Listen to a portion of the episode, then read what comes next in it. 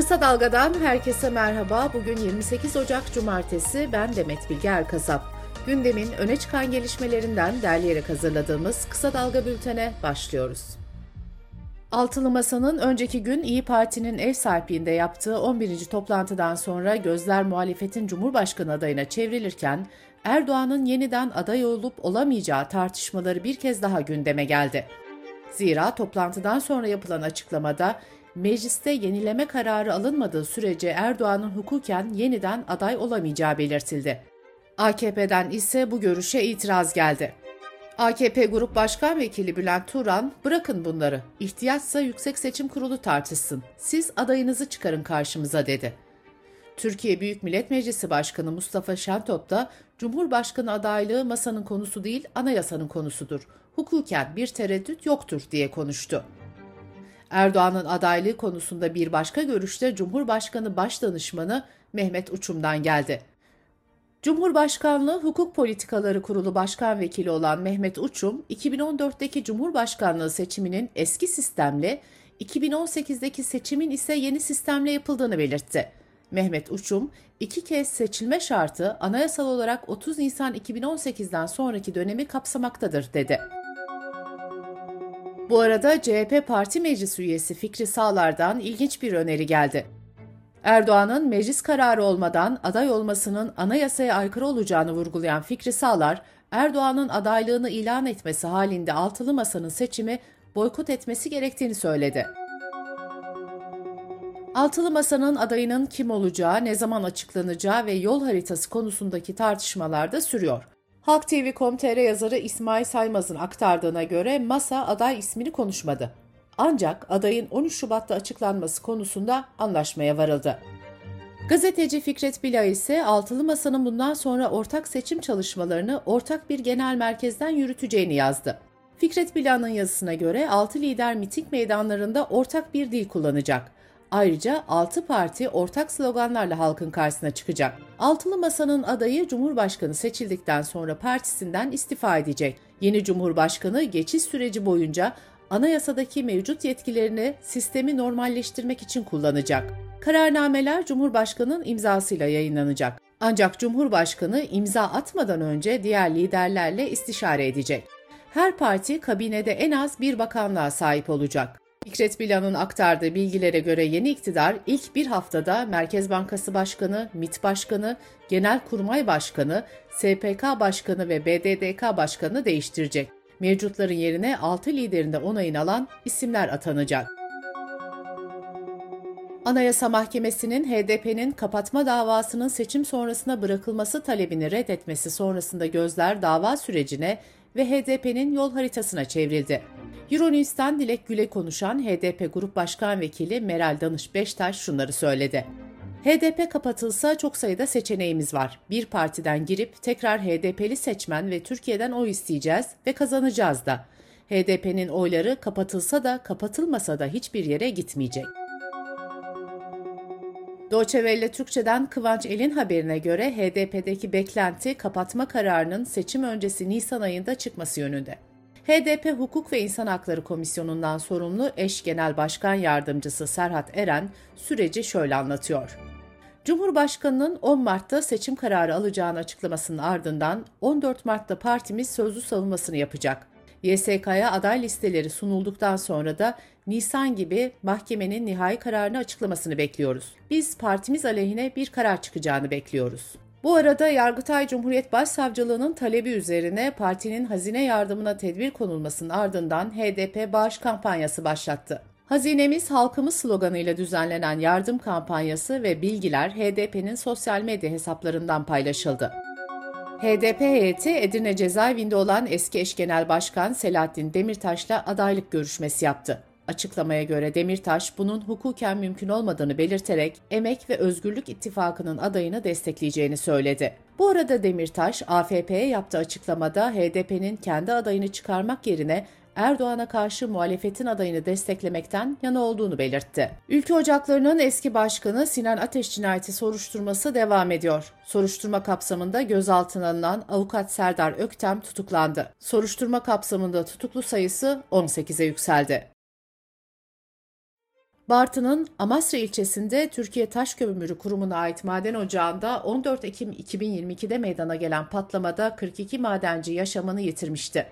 Amasra Cumhuriyet Başsavcılığı'nın Enerji ve Çalışma Bakanlıklarından istediği soruşturma iznine 30 günlük yasal süre içinde yanıt verilmedi. İdarenin 15 gün ek süre isteme hakkı bulunuyor. Kısa Dalga Bülten'de sırada ekonomi haberleri var. Çalışma ve Sosyal Güvenlik Bakanı Vedat Bilgin yıl içinde asgari ücrete zam beklenmediğini söyledi. EYT'de ilk maaşların Mart'ın birinde ödeneceğini söyleyen Bakan Bilgin, 9 Eylül 1999 tarihinin geriye doğru esnetilmesinin gündemde olmadığını vurguladı.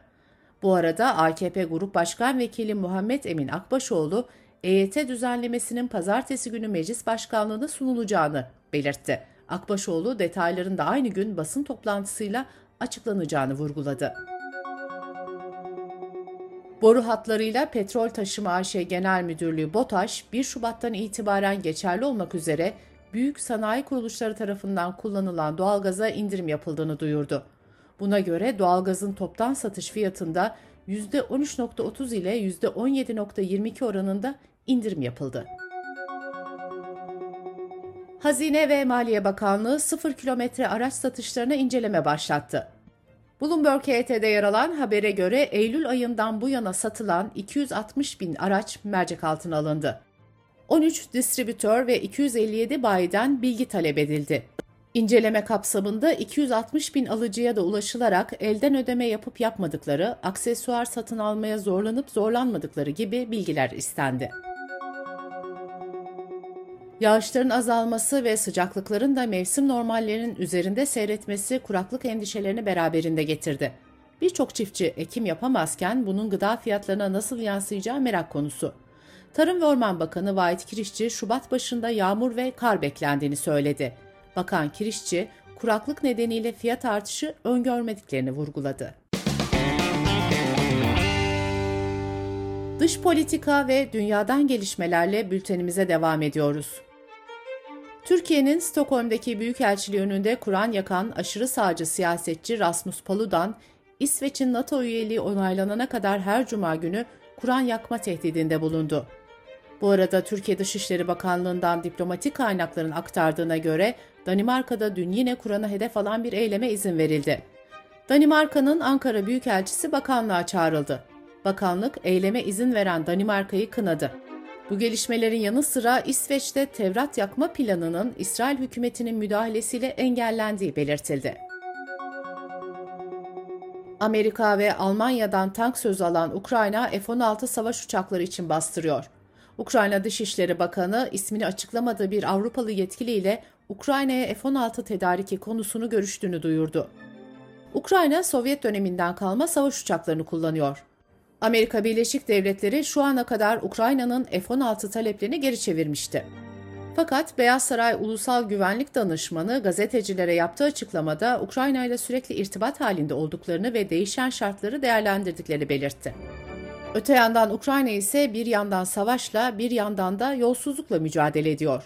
Yolsuzluk suçlamasıyla görevden alınan ya da uzaklaştırılan bürokrat sayısı 11'e ulaştı.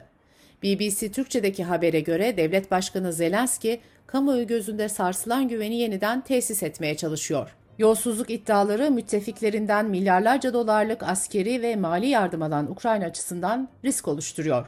Hatta Amerikalı politikacıların Ukrayna'ya yapılan yardımların sınırlandırılması çağrısında bulunduğu öne sürülüyor. ABD, Rusya Devlet Başkanı Putin'in yakın arkadaşı tarafından kurulan Rus paralı asker grubu Wagner'e yönelik yeni bir karar aldı. ABD Hazine Bakanlığı Wagner grubunu uluslararası suç örgütü listesine aldı. Rus paralı asker grubu defalarca savaş suçları ve insan hakları ihlalleriyle suçlanmıştı. Azerbaycan'ın Tahran Büyükelçiliğine düzenlenen silahlı saldırıda bir koruma müdürü öldü, iki güvenlik personeli de yaralandı. Kalaşnikov'la yapılan saldırıyla ilgili açıklama yapan Dışişleri Bakanlığı soruşturmanın devam ettiğini ve bir kişinin yakalandığını belirtti. Amerikalı yetkililer özel kuvvetlerin Somali'nin kuzeyinde dağlık alanda bir mağarada olduğu tespit edilen IŞİD yöneticisi Bilal El-Sudani'yi yakalamak için operasyon düzenlediğini açıkladı. Yetkililer El Sudani ve diğer militanların çıkan çatışmada öldürüldüklerini duyurdu. BBC Türkçe'nin haberine göre Bilal El Sudani'nin IŞİD'in Afrika'da ve diğer bölgelerde yayılmasında ve faaliyetlerinin finansmanında önemli rol oynadığı iddia edildi. Birleşmiş Milletler, İran'ın birden fazla nükleer silah yapmaya yetecek kadar yüksek oranda zenginleştirilmiş uranyuma sahip olduğu uyarısında bulundu. İran'ın BM misyonu konu hakkındaki yorum taleplerini yanıtsız bıraktı. Tahran ise BM'nin yapacağı bir ziyareti memnuniyetle karşılayacağını duyurdu. Pakistan'ın Karachi şehrinde son iki haftada solunum yetmezliğine yol açan gizemli hastalık sebebiyle en az 10 çocuk 18 kişi hayatını kaybetti. Yetkililer bölgede petrol, katı yağ ve ham demir fabrikalarının faaliyet gösterdiğini belirtiyor. Bütün hastalarda görülen solunum yetmezliğine de bu fabrikalardan çıkan zehirli gazların neden olduğu düşünülüyor. Soruşturma kapsamında şimdiye kadar 3 fabrika kapatıldı ve 4 kişi gözaltına alındı. FBI, dünya çapında binlerce şirket ve kurumun verilerini çalan uluslararası bilgisayar korsanı çetesini çökerttiklerini açıkladı. Siber korsanların kurbanlarından şimdiye kadar 100 milyon dolardan fazla fidye aldığı belirtildi. Mısır'da krallık mezarlarının yer aldığı tarihi Sakkara bölgesinde yapılan çalışmalarda Firavun Hanedanlı dönemine ait bir mumya bulundu. Altın varakla kaplı mumyanın tam 4300 yıllık olduğu açıklandı. Turizm sektörünü canlandırmak isteyen Mısır son yıllarda birçok önemli arkeolojik keşfe imza attı. Mısır hükümeti bu yıl açılması planlanan Büyük Mısır Müzesi'nin 2028 yılına kadar ülkeye yılda 30 milyon turist çekmesini umuyor. NASA'nın açıklamasına göre 2023 BU isimli asteroid dünyaya 3600 kilometre yaklaştı. Asteroid Türkiye saatiyle sabah 3.27'de Güney Amerika'nın en güneyindeki nokta yakınlarından geçti. NASA'ya göre bu yaklaşma dünyanın güneş etrafındaki yörüngesinin kaymasına neden olacak. Danimarka'da Başbakan Yardımcısı ve Savunma Bakanı ordunun kapasitesini artırmak amacıyla kadınlar için askerliğin zorunlu hale getirilmesine yönelik bir planı açıkladı. Danimarka'da hali hazırda askerlik erkekler için zorunlu. 18 yaşın üzerinde fiziksel olarak uygun tüm erkekler orduda zorunlu olarak 4 ila 12 ay askerlik yapıyor. Kadınlarsa gönüllü olarak orduya katılabiliyor. Teknoloji devi Google binlerce kişi işten çıkarma kararı aldıktan sonra ofislerinde çalışanlarına sunduğu özel hizmetlerin bazılarına da son veriyor. Bunlardan birisi de masaj hizmeti. New York Post'un haberine göre Google ofislerinde çalışan 31 masörün işine son verdi. Bültenimizi kısa dalgadan bir öneriyle bitiriyoruz. Kısa Dalga ile Cinsel Sağlık ve Üreme Sağlığı Hakları platformu işbirliğinde hazırlanan Bedenin Hakkı podcast serisinin dördüncü bölümünde HPV taraması ve aşısı ele alınıyor. Bedenin Hakkı podcast serisini kısa dalga.net adresimizden ve podcast platformlarından dinleyebilirsiniz. Gözünüz kulağınız bizde olsun. Kısa Dalga Medya.